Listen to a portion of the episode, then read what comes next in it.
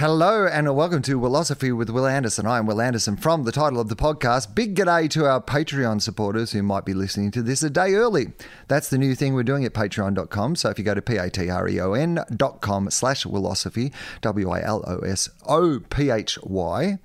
then uh, you can get the new episodes of Wilosophy. Uh, at the moment, Mondays and Fridays on the general release. You can get them Sundays and Thursdays and completely ad free. So if that is something that sounds exciting to you, all you have to do is go to our Patreon page, join up for as little as US dollar per month subscribe there. We're getting towards 5,000. And if we get to 5,000, we will be doing regularly what we've done for the last couple of weeks. So, uh, obviously, uh, Jordan Raskopoulos and Celia Pacquola were our episodes last week. This week it'll be Catan and Jen Kirkman. And that is the way that we hope to continue. A brand new guest for a brand new episode on a Sunday, Monday, and then a catch up episode with the previous Wilosophy guests on a Thursday, Friday. So if you like that, if you would like to see more of that, then the best way to guarantee that that will happen is go to patreon.com slash Wilosophy and join up there. If you can't afford to join up, and I absolutely understand that we're in unusual times and a whole bunch of people uh, don't have income coming in. I empathize with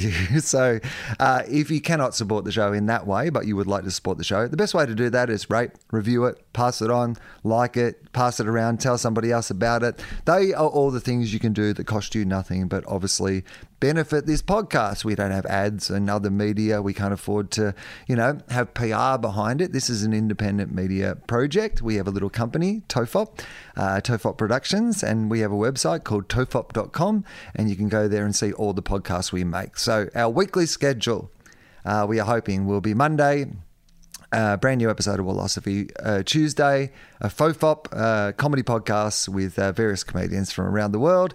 Uh, Wednesday, that'll be Tofop. Charlie and I, the show that started all this, uh, our show that's been going on for over 10 years now.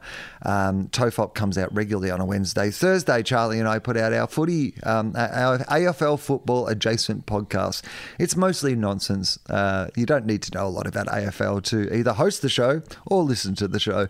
But that's two guys, one cup. It comes out on Thursday. And then once we get to the 5000 per month and we can afford to pay James Fosdyke and Podcast Mike and everybody properly to make sure that we can get those two episodes out per week, we'll have a brand new catch up episode uh, weekly as well. So this is an example of that. This is an episode with my great mate Jen Kirkman, who has her own Patreon page where she's providing all sorts of incredible content during this time. Uh, she has Netflix specials. She's one of my favorite comedians in the world. She's one of my favorite people in the world. I just really love spending time with Jen, and I hope that you guys are going to love spending this catch up time with Jen. It's been a while since she's been on, but she's a regular guest also on my other podcast, Fofop. And as we mentioned in this, we thought we'd do the, the serious philosophy one first, but hopefully in the next sort of couple of weeks or months, she'll be back for a uh, completely silly episode of Fofop as well. So hope you enjoyed this episode with Jen. Uh, hit her up online. Uh, tell her how much you loved it. Uh, support her stuff, retweet her stuff. Um, listen to what she's saying about the world. I think she's the absolute best. This is Jen Kirkman.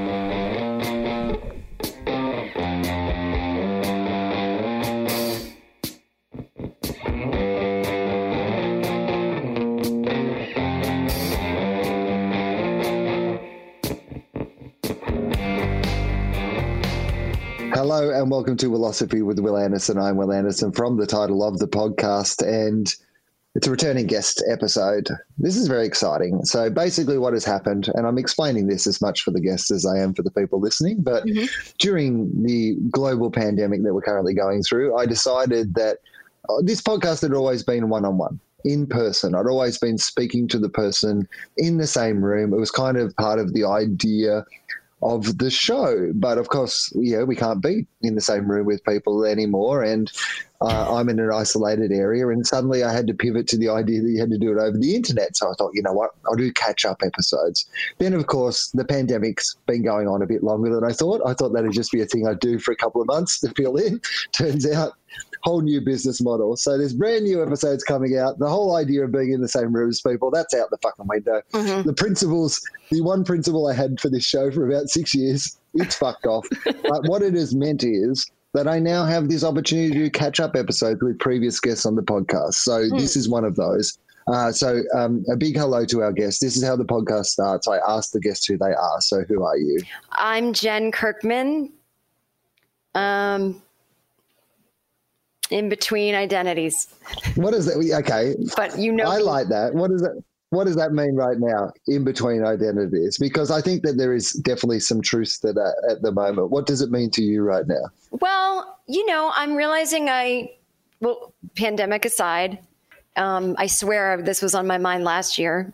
When you're in a job that you made a decision would be a cool job when you're 20, and when you're 45, it's like, do I love this enough for the tough parts? And so as a stand up, I, found I, am not that interested in it today. It's been a little over a year. I'm a TV writer. That's where I make the good money and the insurance, but that's been slow. And I, I don't know how much I love stuff to fight for it.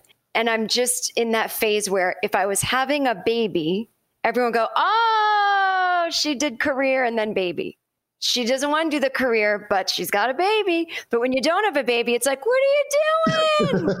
Keep rolling the dice, stay in. And I'm like, whatever not a baby is, is what I'm exploring.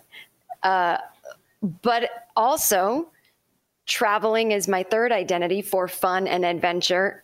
And so that's what I do. And I can't do that. So usually, when I can't figure out what I want in life, I travel a lot to help me think. So I can't address anything because I'm not in control of the industry that I'm in. So where I was on like a career down kind of, there was a pandemic and it, it uh, I don't have any answers. I mean, in other words, but nothing's upsetting if that makes sense. I'm not, yeah, nothing's upsetting. Just, I'm just in between identities. For me, identity is work, unfortunately.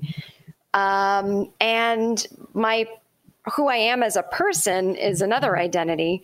That's always changing, which is great. And then yeah, so I don't know. I'm trying to figure out what's important to me, and it, it's coming clear. I just can't go do it. Okay, so that's that's all very fascinating to me. No, I like that. That's a really. I mean, we haven't spoken for ages, and so it's it's all going to be blurted out at once, I'm sure. But we'll find a way to pick our way through it, you know, bit by bit.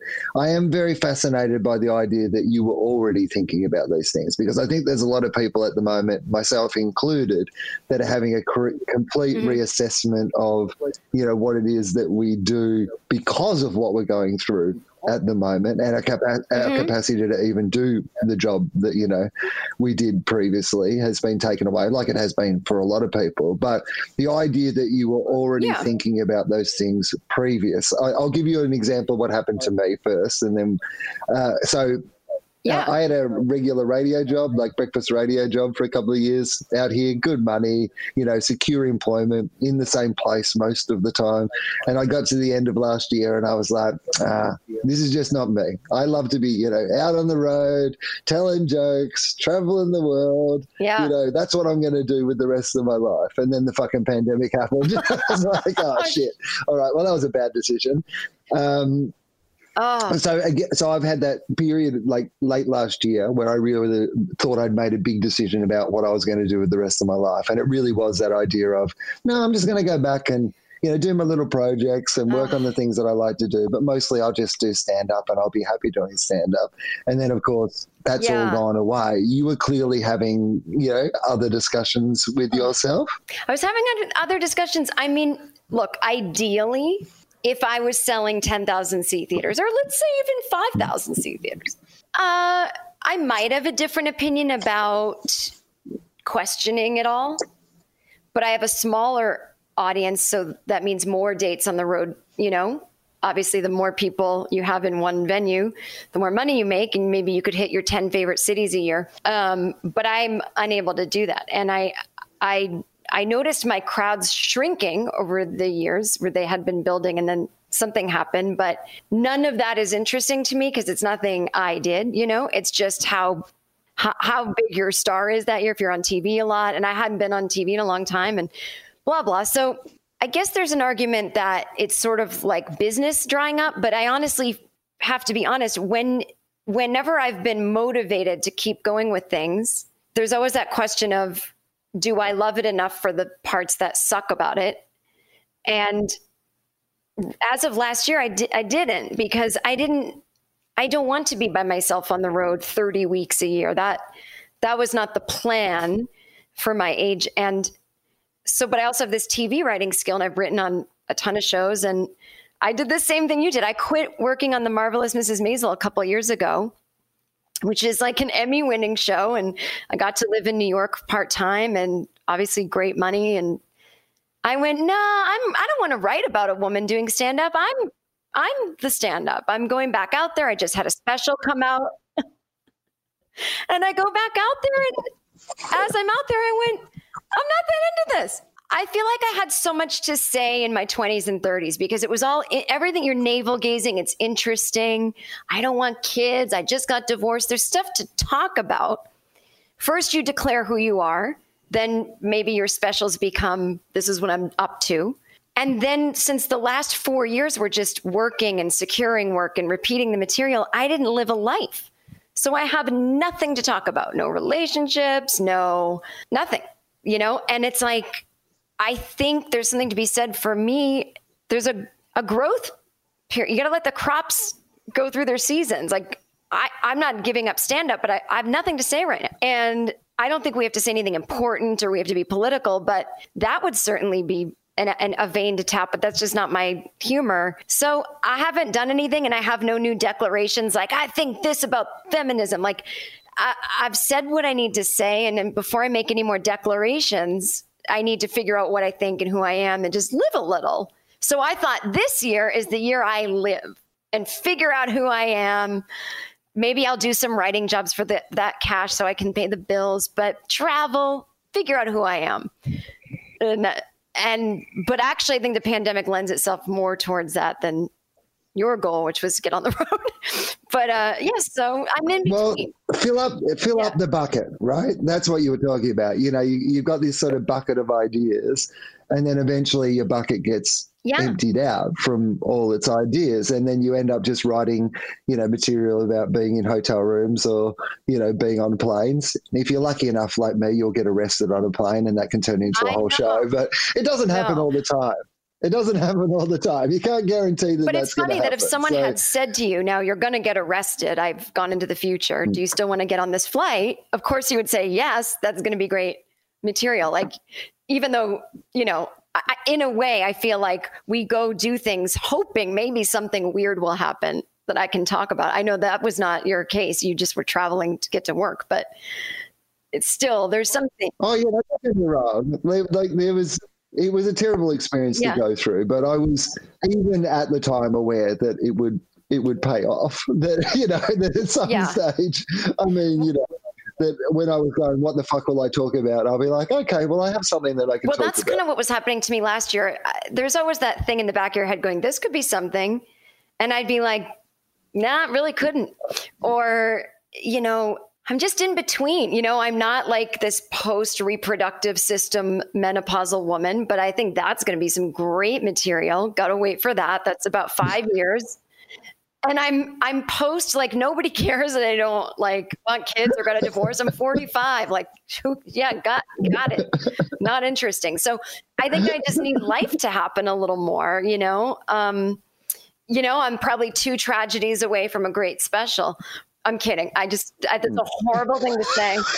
But I'm literally so afraid I just jinxed my parents to die. So, anyway, I just, yeah, I, I, but here's the thing with having something to say. My last hour that I was doing on the road, well, yeah, it was nostalgia.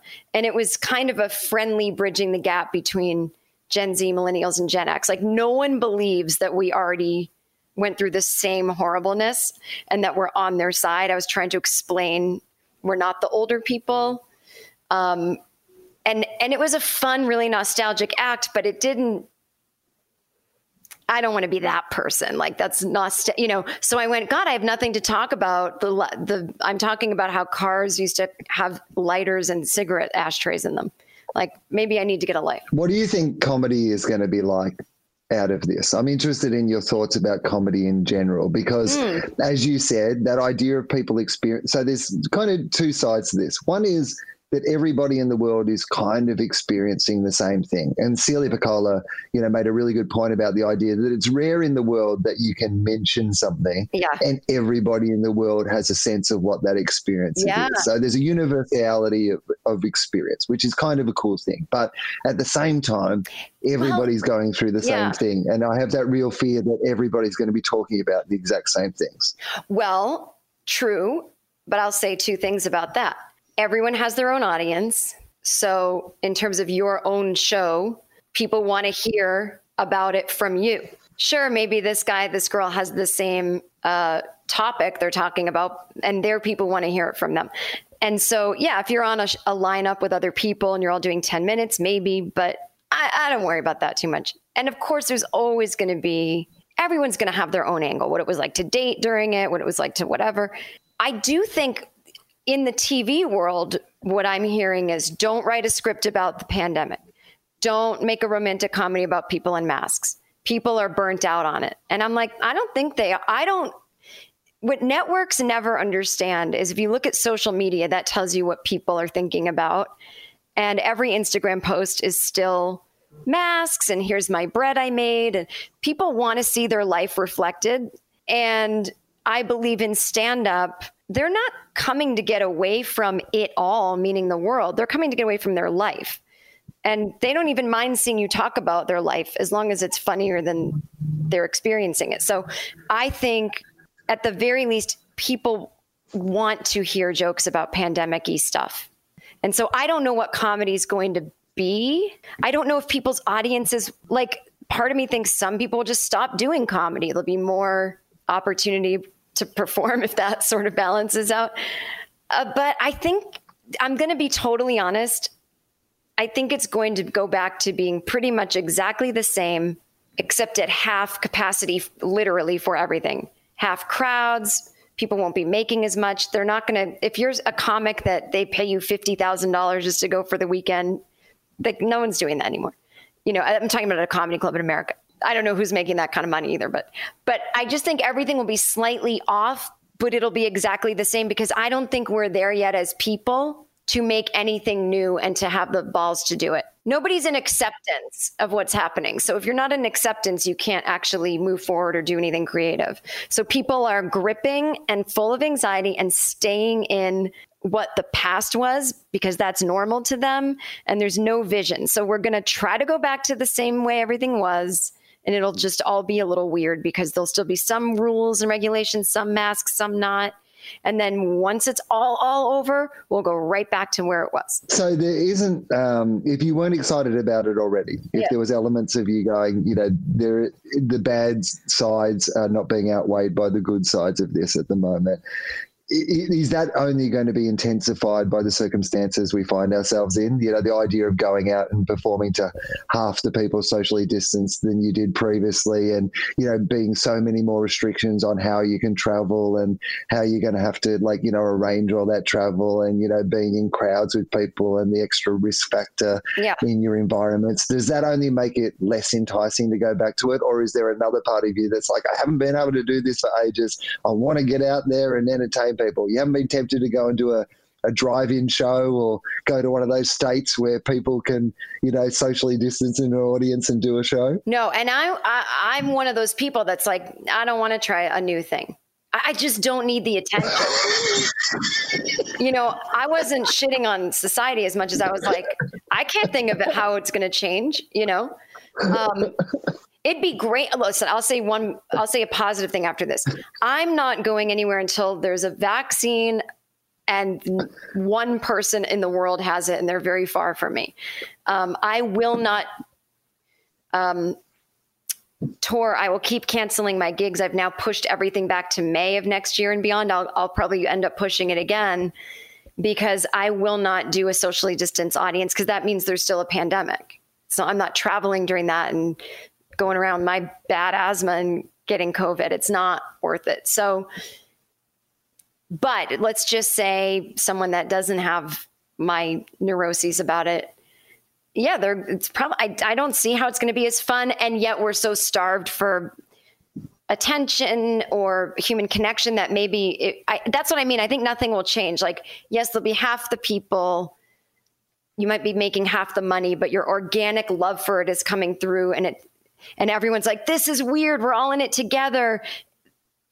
Half the people I don't think anymore means half the adrenaline and excitement because like you said we're all experiencing this it's interesting because i mean obviously we're both you know people who've got to have experienced a lot of you know what stand-up comedy has to offer previously right yeah. so we're not we're not some kid who's starting out in their stand-up comedy journey and is so desperate for stage time i'm sure there was probably times in both of our careers where you know you'd do anything ridiculous things to get stage time you just needed to be up yep. there in front of people honing your craft moving your career forward all those sort of things you know mm-hmm. neither of us are in in that position and yeah. there's been a little bit of me that's been you know, I don't know, like it's what it's told me about myself because I'd certainly told myself that my big story of this year was going to be out on the road doing shows. And now that I'm not out on the road doing shows, I feel like I should be more upset about it. I feel like I should, you know what I mean? I like, yeah. I'm like in a day to day sense. In a theoretical sense, yes, I'm upset about it. In a yes. financial sense, I'm upset about it. I know that I would have enjoyed doing the shows. But just in a how does it make me feel from day to day sense, I don't think that I'm particularly upset about it. I feel the same way. Like if I sat here and imagined I plot myself onto a stage, never mind how I got there or what the hotel was like, I'm on stage. I am doing well. I'm talking about what I love. People are interested.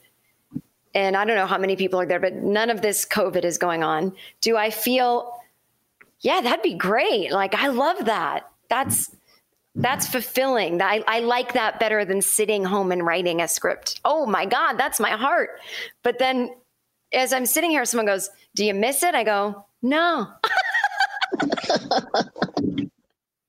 yeah. But it's it's two different questions, you know? It's like uh it's like I'll get you know, this is why long distance relationships can be hard. I was in one once and it was only Boston to New York um, I mean, New York to Los Angeles, but it was a lot of um, like once, okay, you miss them overall. You can't wait to see them. But on the day to day, if someone's like, Are you okay? You're like, oh god yeah like i'm fine. I love this situation and we'll be together again but like right now i'm so happy that i don't have to take a shower or whatever. And so it's like but you wouldn't lead with that when talking to your long distance mm. partner. Like you know what? I love you but i was also fine.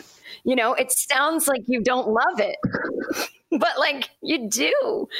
And maybe that's a testament to how much we love performing that we don't need it for the wrong reasons. And so we're not jonesing. Like when something is not about ego or attention or proving something to the bully from your past or competing with the guy next door, if it's just something you love, then it's going to be available to you until your heart stops beating. And that's probably why day to day you're not anxious about it. My theory. I love that. Uh, that's a really good way of looking at it. And I think that I actually agree a lot with that. That that makes because I do love it and I genuinely love yeah. it, but I've been wrestling with that idea that I don't feel any desire to rush back to it. Certainly not in an imperfect form. Like I, when it's all back, when it's when yeah. we've got a vaccine and the rooms are full, and I've had some time to think about something new. I'm very very happy to go back and do it again. In fact, it's the first thing that I'll want to do, but I don't yeah. I don't need to have another version of it in the meantime. But that's not to make judgments on those who, particularly those who are living on a sub, like you know, perhaps financially need to be back doing mm-hmm. it. You know, small rooms that need to be yeah. running. You know, smaller comedians that need. This is how they're, you know, paying for their food and their rent. I, I totally understand yeah. all of that.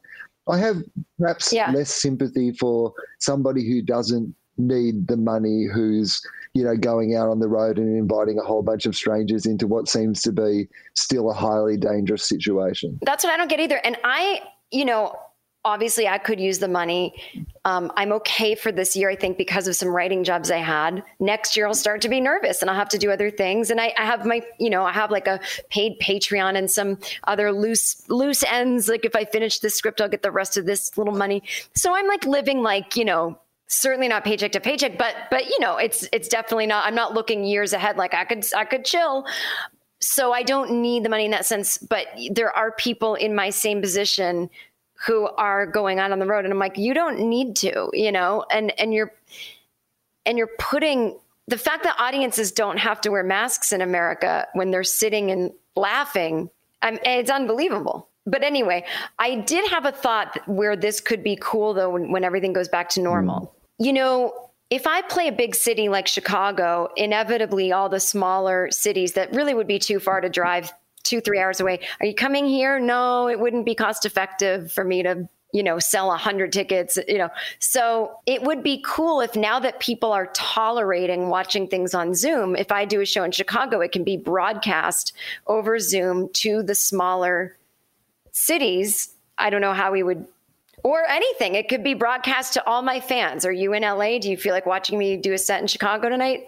You know, charge them half price or even just five bucks and let them go on Zoom. So I feel like that could be really cool is this sort of constant simulcasting although i know people don't really like that i think i think there is going to be that i think that's what you're saying is absolutely where it's going to go because uh, you know there's a lot of talk around the the Australian festival season for 2021 at the moment. And because it's in the early part of the year, I can't imagine that what we, the Melbourne Comedy Festival got cancelled this year, but I can't imagine that there's going to be a Melbourne Comedy Festival as we've previously known the Melbourne Comedy Festival happen next year. So they're clearly looking at ways that they yeah. could do some version of the Melbourne Comedy Festival, whether it be, you know, some, you know, socially isolated, you know, lineup shows or perhaps what you're talking about, which is the idea of doing a socially isolated show but selling, you know, what they call balcony tickets, which are just online tickets. Yeah. You know, you could be anywhere in yeah. the world and you could pay, you know, 10, you know, bucks or whatever and, you know, you get a, you know, version of that comedy club in Chicago sets up their camera, they have the right equipment and then yeah. you know you can watch you in Chicago that night, you know, for ten bucks from you know your living room somewhere else. And I think that is quite exciting because that's not the idea of getting your material out there and burning it. It's the idea of watching somebody.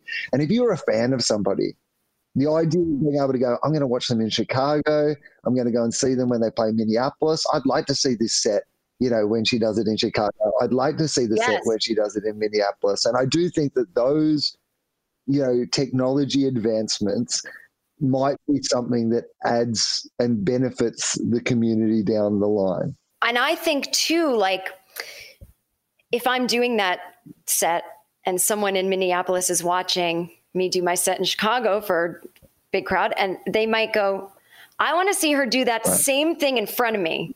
It doesn't translate if they just watch a Netflix special.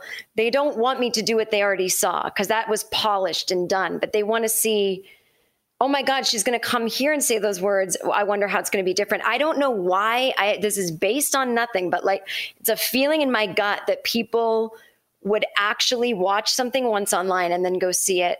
And i don't know why that's different than listening to your album and, and you feeling like you've burned material. I wouldn't i would feel that way. If i released an album or a special and then someone said now go tour on that material mm. i'd say i just burned it I don't know why I don't look at the other thing that way. I well, I think people are doing it on purpose for a start. It's not just out there. You would have to go and find it and be part of it. But one of the things that I've always hated about yeah. and why I've done so many shows but so few specials is I don't really ever have what I consider a definitive version of the set that I have. Like even the show that I was doing this year, like from when it started to what it had become when I last did it in Adelaide, which was the last show that I did, it was probably a 60 to 70% different show to, you know, the first time I did the show under that title. Yeah. And the idea that somebody could check in on the show, could watch it at different times, the idea that you're not watching the definitive version, the Netflix version or the, you know, Amazon Prime version, but you're yeah. just watching me on a Friday night in Chicago doing that show with the conditions on a Friday night in Chicago and the audience on a Friday night in Chicago, it does feel like that is something different too. You're not saying this is the definitive version of this show. Although, as you know from doing those shows, sometimes yeah. the worst thing is you do do the definitive version of that show on a Friday night in Chicago when when it wasn't being filmed. Yeah, exactly. That always happens. And you know, I guess I just realized the difference would be that you're watching someone live. Right. And so it's not like yeah, Netflix and Amazon and all that aren't live live to the moment. Um, so yeah, I, I, can see why it doesn't feel like it counts as you having seen it already. And God, it sounds so fun. Now that makes me because I just think less travel, maybe some money. I mean, you could I don't know. You know, I feel like you could make. Here's I'm talking about how great it is. I haven't even done one of my own that I put together Zoom shows because I'm too lazy. like you could make money on that. Well, why don't I do it? Well, yeah, I think it's just like you know, like there's got to be some positives that come out of these sort of things as well. And if we can think about what those positives are, then like you know maybe that'll re-excite yeah. us about what it is that we can do. But um, okay, so what was it about stand up that you weren't liking previously? To um, you know, obviously a bit of the travel, but what was it about stand up that wasn't as appealing to you as it used to be? Um, I think it was just truly a lack of ideas. That I just wasn't you know, maybe, I mean, I got to be honest about the timing of all this. It's the last few years. I think people in my country, especially, I don't want to say my country, in America, especially, have this low grade depression and hopelessness. And we're being traumatized by like a horrible father in the White House. And it does something to the spirit. And I haven't wanted to be out being looked at talking. I wanted to be, you know, kind of. I, I thought, I, I, guess, you know, the first two, 2016 to 2018, uh, up and down, but then things get normalized and you're like, I miss it out there. And then that's what I was saying. I went back out there and I was like, nope, something's not clicking. So it, it could be, it could be that where it's just like I'm low grade, uninspired because it's not as literal as I feel I should be saying something important, you know? Um, that's not it. But I just, again, felt like what's on my mind is not anything I'm talking about, but what's on my mind cannot be made funny by me. I'm not interested in making it funny. Uh, I don't really have any, that part of my brain that's always observing was just off. It was just off. And so I've never felt that way. I go through mm. phases, but never this long. So it's either aging out of uh, once a younger person's interest or it's America. I don't know. I just, but when I'm standing on stage and people are laughing and, and it inspires me to keep writing as I'm talking, those moments, that's what it was. I write on stage. I, I, I have a rough outline. I do it around town when I have solid jokes. I go on the road, but it's like 60% talking, 40% hmm. punchlines. Then by the end of a year, it's 80% punchlines because I write on the road, on the hmm. stage. Just things come to me, I tape it, I listen back and go, I don't remember saying that. It's just a zone I get in. I was never in that zone the past couple years. And I would get off stage and go, why? Nothing came to me, just uh, completely uninspired. So, uh, what, what uh, here's what I want to ask you about. And, you know, is obviously there's been some pretty fucking horrible stories coming out of the American comedy industry. You know, this is also one of the things that's been happening during this time is like, you know, some pretty fucking horrible revelations about, you know, the behavior of a whole bunch of, you know, comedians. And it's something that comedy, I think, has to reconcile with all over the world, you know, because the thing about comedy, comedy is that it yeah. often prides itself on its inclusiveness because you can see an Asian person on stage telling jokes or, you know, like a, a gay person on stage telling jokes. And because so often mm-hmm. these people are speaking from their personal experience, it almost overinflates people's, like, you know, uh, you know, I think anyway, and particularly in Australia, it's like, well, look, you know, here's this gay guy talking about what it's like to be gay, or here's this, you know, person talking about their own particular experience. Look at the inclusivity of this profession. No matter what your story is, you yeah. can come and you know be equalized by the fact that you're standing up in front of people and sharing your stories with them, and it feels very inclusive. But clearly, on a be, behind the stage, you know.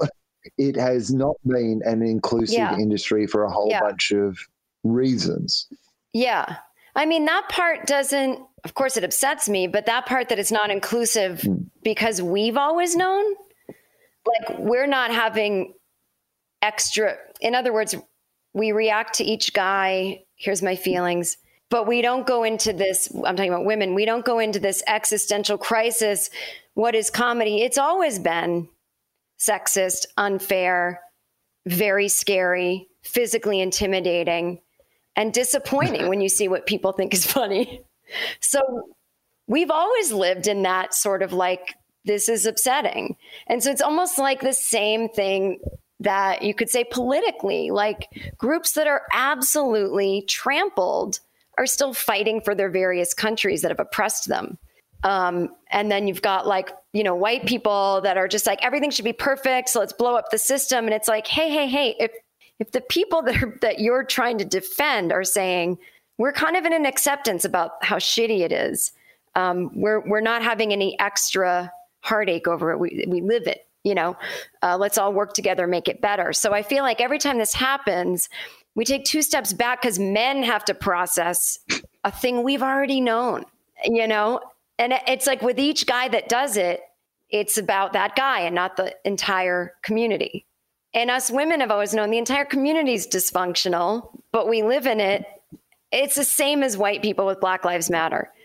You know, it's like if anyone you talk to that is not white, the last thing they want is for part of the cleanup to be now the white person has to tell you all they've realized and learned and how upsetting this is. It's like we gotta we gotta speed it up. And so for me, it's like I this it doesn't affect my soul because my soul was already in the dumps about it.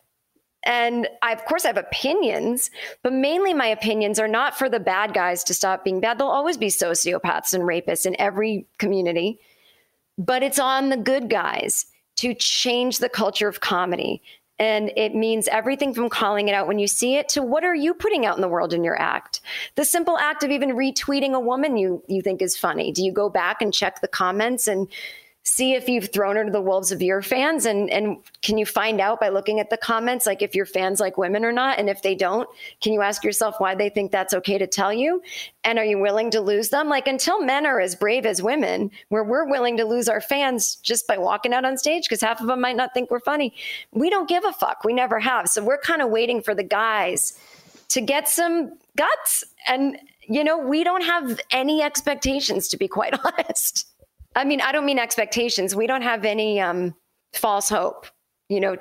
And, and I, don't, I don't. I know you don't need to hear this, but I am present company excluded because I think you've always walked the walk, and you know what I mean. No, no but I think that uh, I mean the point being that we've all got to challenge ourselves, and mm-hmm. and what you've just touched on there, I think is is really important. Which is, I don't think that there's firstly anyone without sin. So the idea that dividing people into, you know, good guys versus bad guys is probably counterproductive anyway, because you know there are various degrees of permission that the good guys, you know, quote unquote good guys have given the quote unquote bad guys. So like as yeah. you said, you know, even if it's not thinking about things, even if it's the idea that you think, hey, this woman's made this incredibly great point. I'm going to elevate this point by, you know, sharing it on my social media, but not thinking through what the consequences of, you know, elevating it and putting it to an audience that isn't that person's audience isn't something that I would have ever really thought about until yeah. now to be fair, I think that yeah. like, most most of my audience are pretty good. They like you know like mostly if I elevate something on behalf of somebody else. It, and it's the only time I ever fight with people on Twitter is when somebody has yeah. a go, not at what I say, but at, at what, yeah, something else that I've elevated on behalf of somebody else, you know. But yeah, but these are all lessons that we all need to learn and we all need to create better environments and we all you know need to be you know, more careful about, you know, the permissiveness of behaviour that we eh, see, don't see, mm-hmm. Willingly don't say don't put ourselves in positions to say hear about, yeah. but don't follow up because it would be uncomfortable for us to, you know, follow it up. You know, all these things that are happening. Oh my God, I'm getting the, the weirdest effect on your screen at the moment where it's just gone completely green and then it feels like it's melt. Oh no, it's gone now. It's uh, it was like oh weird.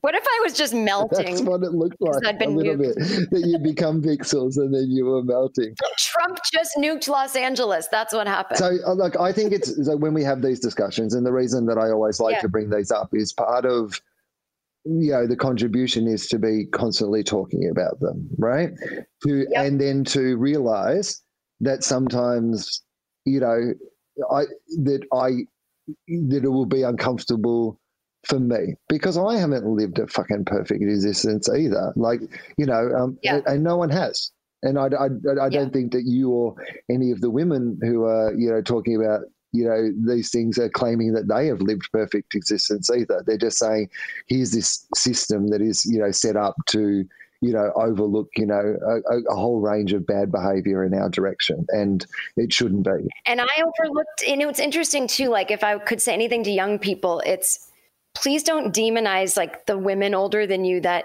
didn't know. Like, I know it seems impossible to understand we didn't know right from wrong, but um, it's not like I'm talking about slavery and I'm going, well, some people didn't know right from wrong. Yeah, they did. But this truly is when you brought up, you know, in my generation, like raised by people from the 30s and 40s, there's feminism, which is like, yeah, of course, you equal rights and you just don't, you don't just have to be a mom. And then you, but then you go to work at the comedy club and yeah, you've heard the owner is like a creep to women. So instead of all of you banding together and going, well, what's your story? uh, you just pass it along to the other women. He's a creep. We had no idea that's honestly what protecting is because I have to look at the intention behind it. It was to protect each other and literally did not know that we could say anything. It, it, wasn't even as literal as we were afraid for our jobs. Don't like don't assign value to it or we're being company men. Not even that. We just didn't know. I don't know how else plainly to put it. I'm I'm talking this perceived young person listening that thinks that they're doing everything right. And then when they're older, they'll look back and go, oh my God, I didn't even know we weren't supposed to bling, bling, bling, bling, bling. So I think it's really like I'm learning too, oh, wait a minute, you know, like retroactively mad about things that I'm just realizing were wrong. But yeah, it's, uh, I don't remember what the point was. Oh, that we have to keep, oh, that we haven't lived a perfect life. It's, it's like, I've been part of keeping things quiet, but I can plead for people's forgiveness that I didn't totally leave a safe comedy world for my sisters because my intention was never I'll get mine, fuck you, and I think this is fine. It, it, truly was just like we didn't know. And sometimes we don't know what's going on and you know. So and also, by the way, I'm still a white straight person. Right. So I have to be cognizant of not making my opening act feel uncomfortable. You know, like am I just letting the club assign me two white guys to open for me, or am I consciously bringing new people, you know, new things to the table, which I do, not to pat myself in the back, but it took me a while to realize, oh, duh, I should do that. But yeah. I know, but I think all those things, like, you know, we're all works in progress, but we've got to work out what we've got to progress, you know, and you can't work out what you've got to progress if mm-hmm. you can't admit what you've been getting wrong or have a new understanding of what what what is not good enough. And I think, you know, I mean, I've spoken about this a lot on this podcast, but I think that you know I overlooked how hard it was for you know women in comedy, particularly in a certain like segment of the comedy population. Not to say that this wasn't across the comedy population, but that the rooms that yeah. I was playing were much more gender balanced. We had so many strong, you know, female comedians. I was surrounded by strong female comedians and different voices. That my experience of the comedy world wasn't. And uh, by the way, still, you know, with the proviso that that world also had its own range of problems, but there was this other world that I oh, was sure. not part of. That yeah. you know that you just did not see, and sometimes just not even seeing it can be part of the problem. So you you you often on this show, I get asked by people, you know, and it's you know we we to, we toy with this idea about it's not you know the victims or the person who's being persecuted's responsibility to educate those who are you know who want to be allies but but I ask the mm-hmm. question mm-hmm. anyway because I'm comfortable with you and you've got some suggestions anyway. Yes. And there is you know, a bunch of comedians who will listen to this. Like, what are the practical ways that if you're you know you're a young male comedian who's getting into the industry now and or you know maybe you're a male comedian listening to this who's already in the industry and you want to do a better mm-hmm. job like what are those practical ways that they can do that well i think in their life you know they they have to look outside their life i know your life can seem very small when you're younger and if you're focusing on being a comedian it's kind of all you think about but try to have an outside life where you as simple as am I only following white people on Twitter? You know, my white guy that has no idea about like what black women are doing on Twitter. You know, make your follows more diverse so that throughout the day when we are, you know, as much as the internet is mindless scrolling can be kind of cool. Like, so yeah, you're mindlessly scrolling on the toilet and now your feed is full of different voices. It's getting in there. And so little things like that in your real life. And, you know, obviously reading all any kind of book that directs you to I would say less stories about a woman hero from the 1800s and more like critical analysis from current day, you know, feminists and people of color and whatever, um, to find out, you know, all that. And then keep that to yourself. You don't need to tell the people in your life about it like they've never heard of it. Um, and then on the road and in your life as a comic, it's like, you know, it's great to yell on Twitter. Chris D'Elia was a creep, or Brian Callen raped someone, it's sure, but that doesn't really do anything. So it's really about what can you do that nobody knows? You know, you go to bed at night and you're not getting a parade for it. But are you aware? I'll give you an example. Uh, your act. Now, your act doesn't have to be, hello, everyone. I'd like to name three women's rights triumphs this week in the Senate. Like, you don't have to. I mean, do not get me wrong, though. If someone opened with that, I would like sit up in my chair. I'd be like, where is this going? This is.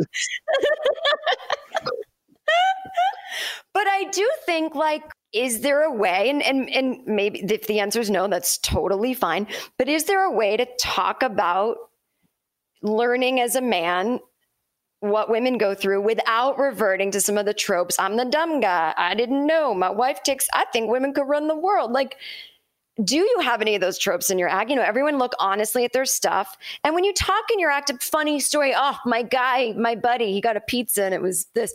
Do you ever tell funny stories about your women friends that aren't your wife or your mom? You know, do you have, do you just set examples throughout your act that women are of a normal relationship to you? Do you, you know, again, for guys just starting out, a lot of this stuff is about stuff you do when you have a little more influence and power. But if you are allowed to pick your opening act, can you tell the club booker, I, I only want possibly, you know, gay guys, black women, and blah to choose from? And you know it comes with talking to the club owners and saying like yeah i know these these people they might be not as strong but they don't get as much of the stage time you know if you're talking about someone that never gets it's all like snake eating its tail. Like you might not get stage time because you're a black trans woman and you're just being excluded. Um, and then you might not be having the opportunity to get funnier because you're being excluded. So that's less stage time. And then they start saying, like, hey, I would totally book a black trans woman, but she's just not funny enough. And it's all about being funny. And it's like, but there's so many white guys that aren't funny that are getting chances and whatever. That's a whole separate issue. But it's just like if you're if you can, like, don't just bring someone that's just like you around with you and also don't fetishize other people. Of course, there's horrible people of every color, gender identity that are doing terrible material. So it's, you know, it's like that's why it's going to be a little more. Your life's going to get bigger. Your life's going to change. And but I do think little things like that, like what I'm talking about with the material, like just noticing that. And are you willing once a year to do a show where all the money goes to some issue that you know Black Lives Matter or trans kids that get kicked out of their homes or women's reproductive issues? Or are you willing at your merch table to have a, cent, a dollar of every purchase goes to blah? Just, you got to live it and walk it. And then it won't be so much like, what can we do? It's like, who should we be? You know, I can give everyone a checklist, but eventually it's going to start having to bleed over into your life. Um, you know, so I think those are the little things. I actually made a checklist and it's, it's on Twitter somewhere. Three rapists back. Um, I did a thread. It's a horrible way to put it, but it's also true. And Wil, I don't mean to lump them in together. Some are just statutory rapists. This is very unfair of me. There's so many kinds. These are good rape jokes, by the way. Um, so we we speak about this in the context of a changing America, and you know sometimes changing for the worse, and sometimes changing for the best, and probably from day to day a mixture of all those things. But how do you feel mm-hmm. about the the country that you live in at the moment? Like if you were taking its temperature, you know, obviously from mm-hmm. Australia, you know, mostly we see bad news. Mostly that the truth of it is that, you know, mostly we see the worst of Donald Trump, you know, him lying every day, the 25,000 lies or whatever that they've shown that he's, you know, told while he's in there. We see, you know, nearly 200,000 people dead, you know, a quarter of the world's population who've died from the coronavirus, you know, in the United States of America. We see, you know, uh, from the outside, we see a punch yeah. drunk heavyweight fighter who's gone on way too long and you know is you know now yeah. yelling out homophobic insults and trying to get into bar fights to prove that he's still you know the the the the boss of everybody. But is that what it feels like on the ground? Well yes. It's, it's, it's, it's just as, as bad as you think. And, and you know of course like if you only saw good news you would as a rational person be like, I bet there's some homeless people. You know, like obviously there's little pockets of light and so many activists and nonprofits. You know, the world still turns. It's still good and bad simultaneously.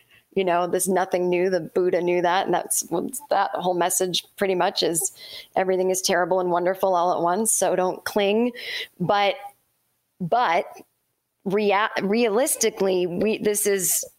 I mean, we're a third world country and we're isolated now from the rest of the world. We, we're not allowed to go anywhere and we are trapped in our own borders. I mean, I'm trapped here. That's never been anything I've experienced. And, you know, our government has been stripped of most of its checks and balances. And since most people don't know how government works, it leads to a lot of cynicism from people as liberal as me who are screaming, why don't the Democrats do something? And we are. I mean, you know, Nancy Pelosi called Congress back in to have a hearing with the Postmaster General. Um, our post office is going away, which is how small businesses run in this country. It's it's devastating. Like it's devastating. That alone could throw us into like a third world status, let alone everything else going on. And so, but we can't get anything through because we don't have the power. It's like passing your parents notes when you're four and going, What if I had chocolate? And they're like, No, it's never going to happen. You know, you got to wait till you're old enough to move out. So it's like, if Donald Trump wins again, it's the end of America. It's the end of democracy. I mean, it just is 100%. So that gets you feeling things on on a day to that's exactly what it feels like. It feels like nothing I've ever felt in this country before. It's and yet I'm. You'd think if someone told me that, I'd be like, well, I, I'm probably in the street raving. But you, you kind of have to know when to preserve yourself. Like, there's nothing, nowhere I can go that's going to I mean, also, the pandemic kind of freaks me out. So I guess I could fly to Washington and stand outside, which I hope I would do if it gets to like we have to pull them out ourselves, like French Revolution. I would love that. But yeah, so it feels as heavy as you think. It I didn't have an abusive father, but I damn sure bet I know exactly what it feels like from having gone through this. Does it give you an insight into how, like, historically, when we see monsters rise and monstrous regimes rise and people, you know, getting behind those monstrous regimes, it's hard to look back at them and think, how did all these people, you know, support this person? This person was clearly you know, an evil person, an incompetent person, uh, you know, any of these sort of things that historically these, you know, fascist dictators have been. You think, how could it yeah. have happened in the first place? And now, having seen it happen, you know, somebody yeah. really institutes so many, you know, fascist practices, you know, across the government and the way that it all works. It's it's the thing that's terrified me is how normal it's felt in a way that it's been yeah that it's happened so quickly and you know how quickly we got used to it not being normal it's almost made it normal like the fact that donald trump with you know nearly 200000 you know american lives you know on his hands and the fact that you know he's been through, you know, hundreds of scandals that would have brought down any other president. The fact that he's still yeah. a chance of winning the next election just seems like it can't possibly be true. But there is, you know, when you're looking at some mm-hmm. of the mm-hmm. polls, particularly the way the American electoral system works, you know, the worst possible scenario is that Joe Biden wins by 8 million votes, but doesn't win, you know, wins the popular vote, but doesn't actually win the election because of the way the, the system is set up, or that, you know, Trump, you know, yeah. cheats the system, you know, so that, you know, and claims you know, victory. These are possibilities. How much do you think those things are possible? Oh, both 100% possible. I mean, we saw it happen already. You know, Hillary Clinton won by 3 million votes. Trump won the Electoral College, and the Electoral College gives states that have a third of the population of other parts of the country more say in the vote. And that goes back to slavery. So it's like, it's it's racism and it's and it's it was set up so that black people could have no once they were able to vote. I, I, don't know. I can't explain the electoral college. I'm not no. going to get it right, but it's not good. So, in summary, not good. That could happen again. And I think, you know, we've got Russian propaganda, which people don't like to talk about because it sounds like you're crazy. And it's like, yes, I am talking about a decades old, not, I was going to say rivalry, world power game of war that always had an, an, element of active measures. Go read something about the KGB in the 50s. The, there was always covert active measures between the Soviet Union and then now not the Soviet Union, but they don't have money. They don't have weapons in the same way. They're not going to nuke us. They're going to destroy us from within. And so it is working, and all sides are falling for it. And so there are enough disenfranchised people on the right and on the left. You know, part of the reason Hillary didn't win and you can have people go, because she wasn't a good candidate. And then, and then you should have had Bernie. Yeah, I got it. But that's who we had that day. And you stayed home because she didn't personally come to Wisconsin because she was at a nightclub where there'd been a mass shooting and a bunch of gay people were killed. But also, did she need to go? You know who she is. She's not Donald Trump. That's who you vote for if you want progress.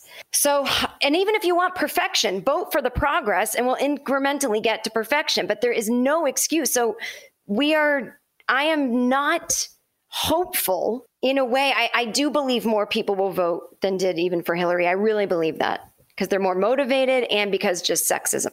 B, C, D, E, and F, that's why he's messing with the postal service because of corona so many more people will vote by mail and tons of people do anyway on the other hand, I just have this feeling every once in a while, the most evil people are so bumbling that we find a way in and we overwhelm them.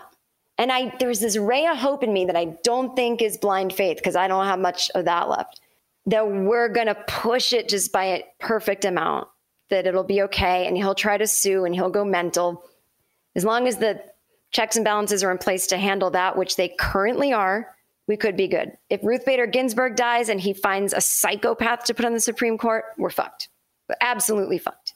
He will steal the election knowing the Supreme Court's on his side because that's who it goes to eventually. So it's precarious. I'm living on the edge every second. And that's why bringing it back to things being normalized, eventually your psyche has to make something normal. As long as your mind intellectually says every day, this isn't normal, it's okay if it feels normal because otherwise going to die of toxic poison anxiety you know and and we're not meant to live that way. So we're not doing anything wrong no, none of us by going i'm in kind of acceptance that i don't have a lot of control. As long as you keep saying this isn't normal that's fine that's good you know but i think it feels normal because I don't think evolutionary. We have no.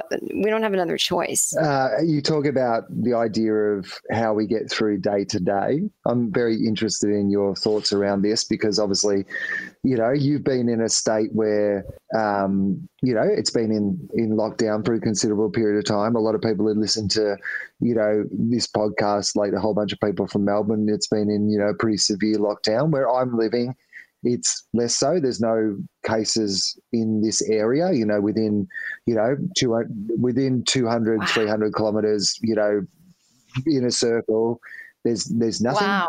zero cases. And so life here is pretty normal, to be honest. Like, you know, probably a bit yeah. more normal than I would like because, of course, as we know with this disease, is the minute that you know one person gets in there, if you're living a pretty normal life, if a whole bunch of people are just hanging out together and touching each other, it can spread like wildfire. So.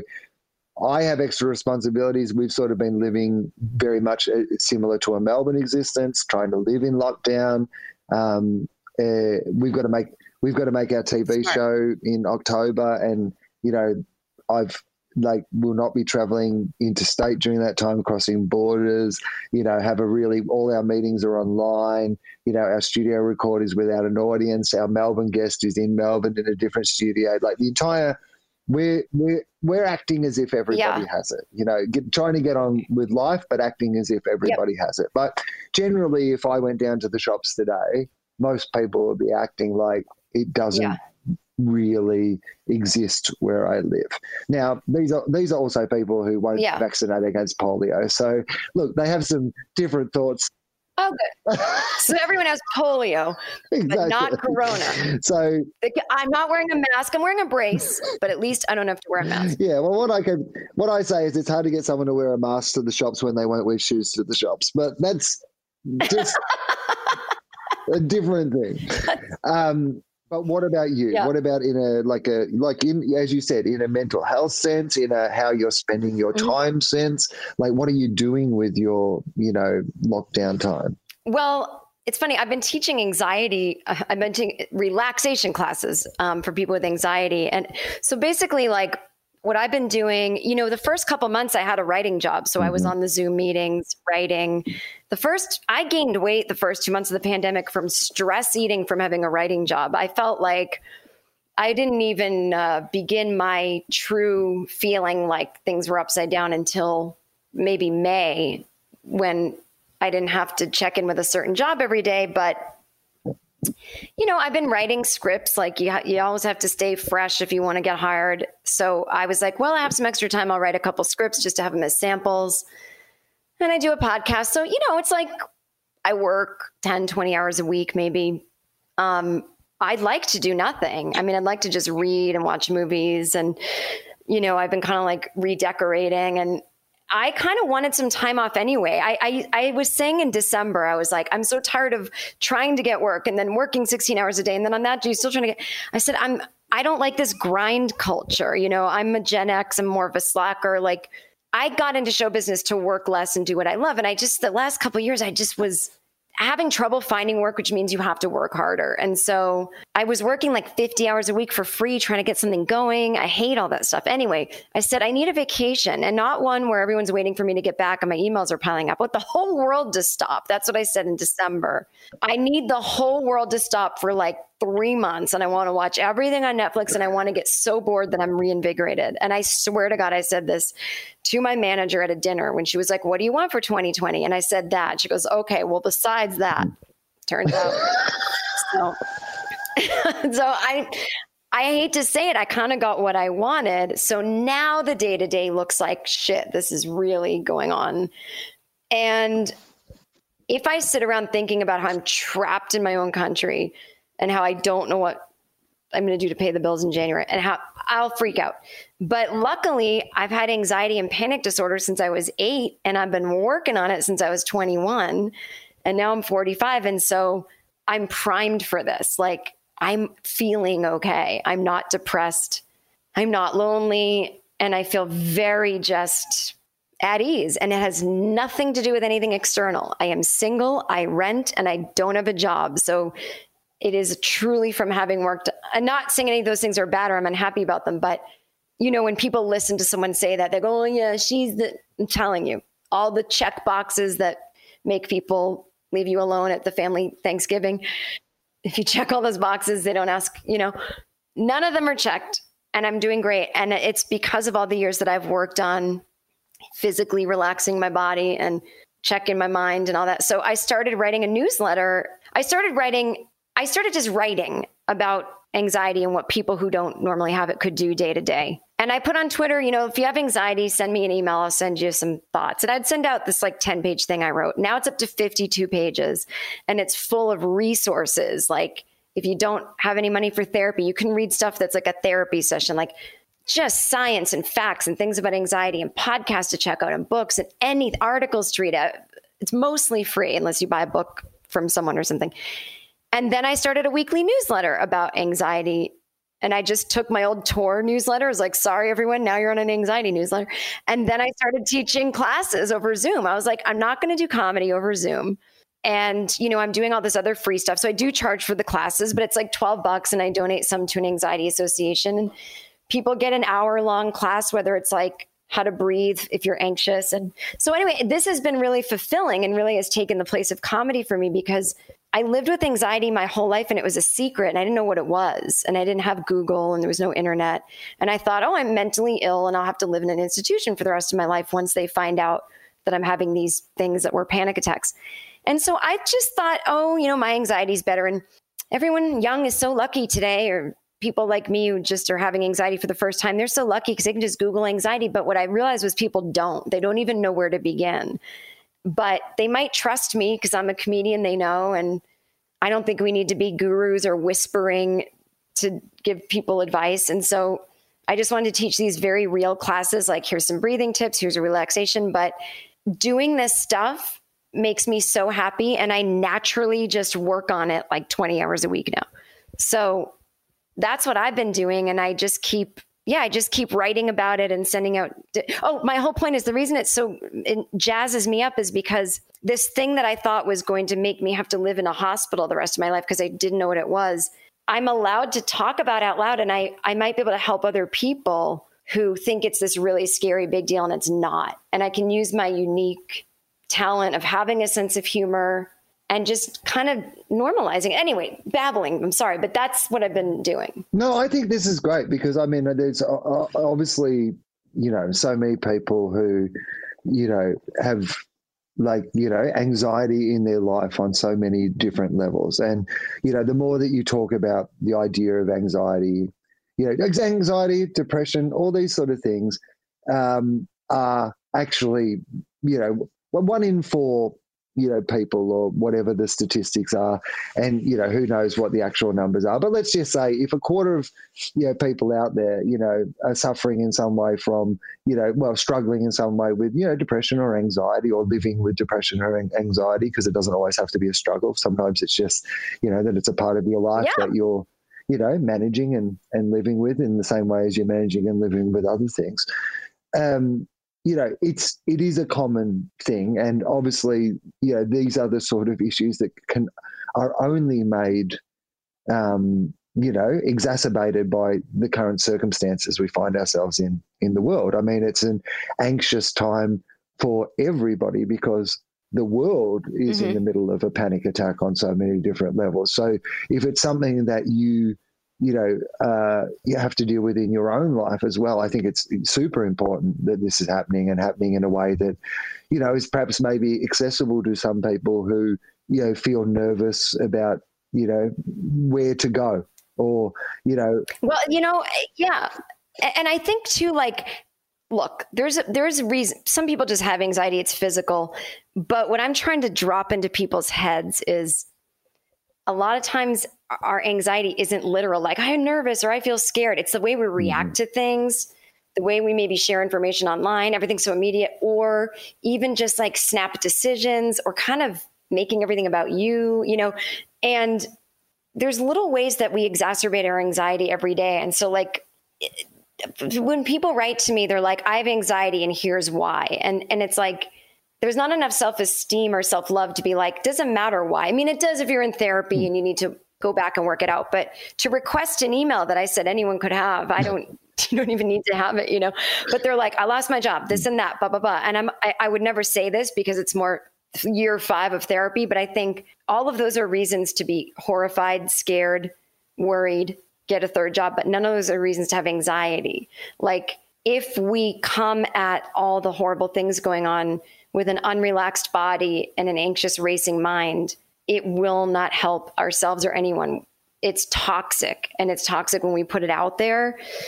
you cannot make rational decisions or be a leader. It, you know, Anne Frank's book wasn't, oh, fuck, you know, it was like just this hopeful thing.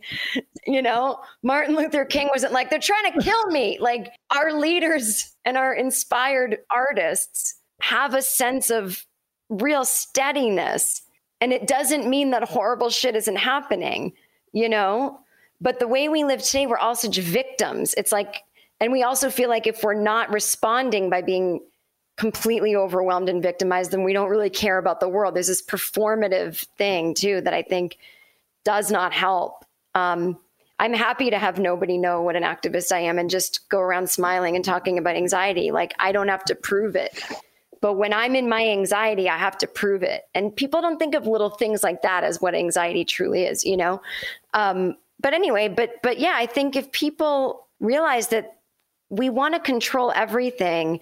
And weirdly, when we're having an anxiety attack, like we can stop it in its tracks and we can even control if we work on it every day, we can lessen it in our life. And so, like, the two things we can control basically are our thoughts and our breath, and we don't bother to do it. We're like, nah. So, that's kind of my message is like, it's like we can have fun with it. We can laugh at it. I'll tell you really, really quick. When I had a really bad phobia of flying, I've probably told you this in a different context on Fofop or this podcast, but I'll just keep it really brief. I took a fear flying course, and it was all about relaxation and visualization. And the psychiatrist that taught it, this was back in Boston in the 90s when you could still go right to the gate, could smoke inside. and he would smoke cigarettes and drink coffee during class. And he'd lead us through visualization. And he'd, you know, this box, Boston accent, he'd go, relax your calf muscles. All right, tighten your arms, relax your arms. That's right. Yep, you're relaxed.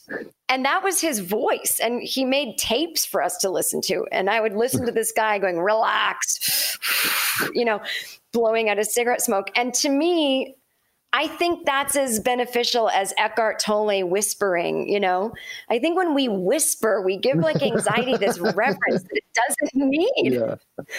And Dr. Al was just like, yeah, you're anxious. Okay, then you won't be if you do the exercise. So, you know, it was he was enlightened. And so I, am trying to channel him when i teach these classes you know? Uh, we should uh, finish up in a minute but um, i'm this is yeah. a, this is just jen and i dipping our toe back into the world of podcasting. This is a special bonus episode of Wilosophy but we're going to do a Fofop in the next couple of weeks and we're oh, gonna yeah, we we're gonna talk about silly stuff. We've done all the oh i should have you on my patreon as a bonus. i would love to do that. That'd yeah i've got i've got yeah. nothing else to do. I'm happy to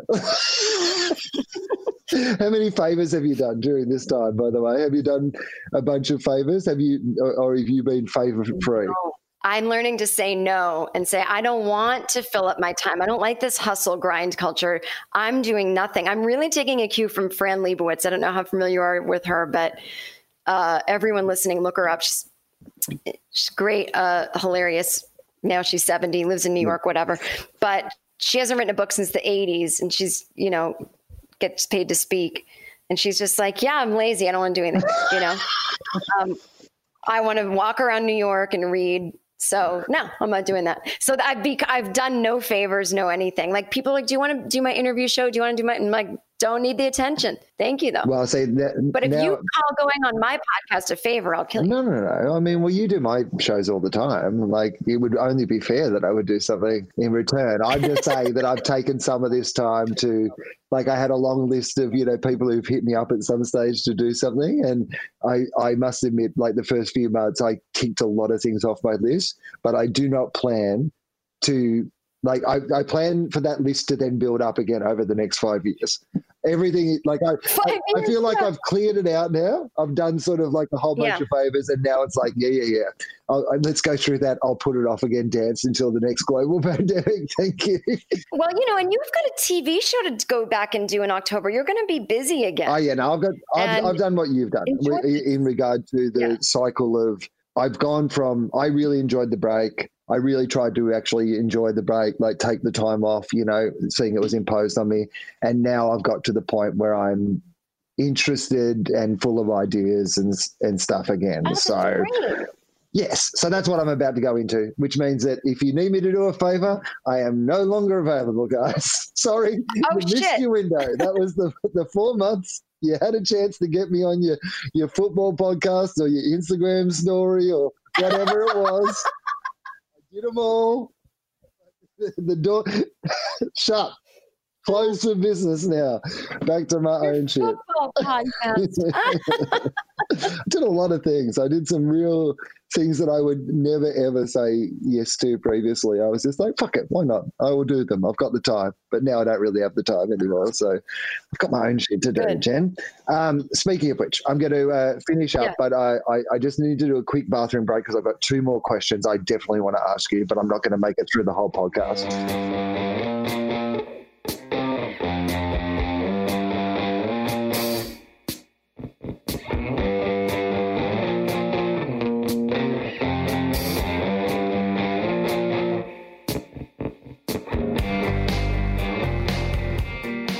Well, you can hit me, hit me. I, I really did have that um, sense too of like I was like, I want to be quick, but particularly in these modern day pandemic times, you've certainly got to take your twenty seconds to wash your hands. True. Like I think at all times. Yeah. I would say to people at all times, please take your 20 seconds, but I didn't want it to appear on tape that I the bathroom is very close. I didn't want it to be too quick. Like there is actually a slight mm. paranoia with that these days totally. where you're just like, don't want to emerge too quickly from this bathroom. People will think I haven't washed my hands appropriately. Uh, I might be slacking on my hand washing. Actually, I to, I got to do it longer. I must admit that I'd never realized that you were meant to do it for 20 seconds. Yeah. That's like, I've, I've always been a person who washes my hands, but yes. I must admit, I didn't realize that you had to do it, like, to, for it to be effective, you had to do it for 20 seconds. I've always been, I reckon, 10 seconds max 10 seconds was yeah. probably what I've been doing. And, and I will say, just so it's on tape, as you said, which I love that you say tape. Uh, when I said I need to, you know, get better at washing my hands, I meant the length. I'm home. I always wash them, but I've been, you know, my hands were raw at the beginning of the pandemic and now they're not. Oh, yeah. And I don't think it's because they're used to it. I think it's because I'm slacking a little on the amount of time. but I haven't gone anywhere, but you know just in case. I think you get used to it though, because everywhere I, I, was making a bit of fun of the area that I live, you know, being a bit slack around, you know, COVID. But every business you go to has hand sanitizer yeah. now, and so, and I use it if it's there. I use it. Like it doesn't matter even if I just did it in the shop previously or whatever. Yeah. If it's there, I'm doing it again. I'm just getting into the habit. And at the start, one day I went to just like grab something with my hands and all of my knuckles just cracked open, like you know, as in like the skin. like you're a fighter, you're like you're a professional like, boxer. I, I, I, was literally like bleeding from my knuckles as if I'd been in some sort of barbed wire fist fight in the street, some UFC cage match. I looked, and it was just because my hands had just never been that sanitized. They were just not used to that, particularly in our line of work. Like, I mean, very soft hands. It's not like you're working outdoors and yeah. you know building up your hands resilience. And I was just like, how weak am I that I'm bleeding from my knuckles because I've washed my hands too much? It is true. We're we're delicate people in a weird way. Uh, all right, two questions yeah. uh, that I want to ask you before we go. So the first one is this: um, I have a magic wand. I don't, by the way, but this is just a question for the sake of the podcast. I have uh-huh. a magic wand. And with this magic wand, I can give you any ability in the world. You don't have to do your 10,000 hours to get good at something. I am mm. just going to grant you the ability to do whatever it is you please, and you can interpret this question however you want. But it has to be a skill or ability that I am, am, go, am oh, okay. going to bestow upon you. What is the skill or ability that I'm going to bestow upon you that you would most like to have? Uh, I was torn between I'm talking to the level, like you said, where people are going to pay to see it or it's going to wow people. Um, I go back and forth between singing and dancing, but it's going to be singing. I want to so sing like uh, Amy Winehouse, you know? Okay. So here's my, okay. I like this then. So say you can sing like Amy Winehouse. Uh huh. Do you become yes. a professional singer? Yes. Do you give up comedy yes. completely? Yes. Do, are you funny in between the songs? Do you try to combine the two? No, but I'm of no. course I am funny in between the songs. Can't help it. But uh, it's not on purpose. No, I don't.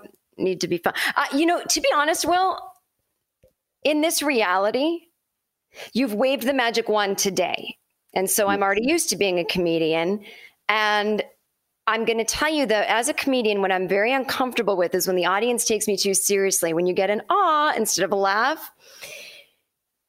And I think I would be very uncomfortable singing sad songs and having the audience maybe think I'm sad because I don't want their pity or their consolation or to get a weird email later asking me out. So I think I would actually be funny in between just to codependently is that we're okay, I'm okay, you're okay. I think I would. that's the re- and that's the reason why. But I love to sing. I do it around the house and when I hear how I can't sing, I sing okay. But when I hear that I really can't sing, it makes it less fun to do. So whereas you know i dance around a lot the fact that i can't dance that well that's fine. But the singing it just god i get high when i sing. I just i love it. Okay final question. I yeah. have a time machine. I don't actually also i did i don't i, I feel like i don't yeah. really need to point this out but i don't want to like you no. know obviously get anybody's hopes up. I have just a time machine. yeah uh-huh uh, I'm offering one return trip to anywhere in the past, anywhere in the future, anywhere in your own life, without consequence, if you would like. Um, please, personal indulgences only. You don't. I'm not going to send Jen Kirkman back to kill the baby Hitler. That's yeah. not your responsibility. I'll use the time machine to send somebody appropriate back to, you know, kind of fix up history's biggest mistakes. But in, in a personal indulgence sense, like, mm-hmm. what would you like to do with a time machine trip? Now, if I go back to a time in my own life, am I allowed to change it or? Yes. Oh, then I got to go back in time in my own life. Um, I'm going to go back to when I'm 18 years old. And I'm just going to do it differently. I'm not going to be too afraid to do things. I'm not going to be too afraid to go to Amsterdam with my freshman class because I have a fear of flying. I'm not going to think adults have answers. I'm not going to ask permission from the dean of my theater school if if I can do stand-up comedy and he said no, so I didn't. I am I am going to save money better. I am just going to do it all differently. So that when I'm 45, you don't even know me because I retired at 35 and we never met. Hi, it's Wil here. Um, the podcast was almost over, and then the line dropped out. The line dropped out literally at the moment that Jen Kirkman said she'd go back in the time machine until she was 18, and then we would never meet, and she wasn't appearing on the podcast. And at that moment, she stopped appearing on the podcast. So, anyway, I thought that was a perfect ending we could have gone back and recorded a little goodbye, but it just seemed like much more perfect ending to the show for Jen to just drop out when she said that it almost as if she was in one of those movies like Back to the Future style and I had just been erased from the photograph in her brand new world. Uh, so, anyway, I love Jen Kirkman. She'll be back soon for a Fofop. So, check out my other show, my comedy show, Fofop, where I talk to various comedians around the world. But we're a lot more silly than we are on this. But if you like, you know, Dave Anthony or Justin Hamilton or Gareth Reynolds or Jen Kirkman, Andy Peters, there's there's a bunch of regular people. Laura House uh, Matt Kirshen. There's heaps of great episodes with all those people, and hopefully they will be the sort of people. Daniel Sloss, who end up coming back in the future to do more episodes of Fofop as well. So, uh, yeah, what a great ending.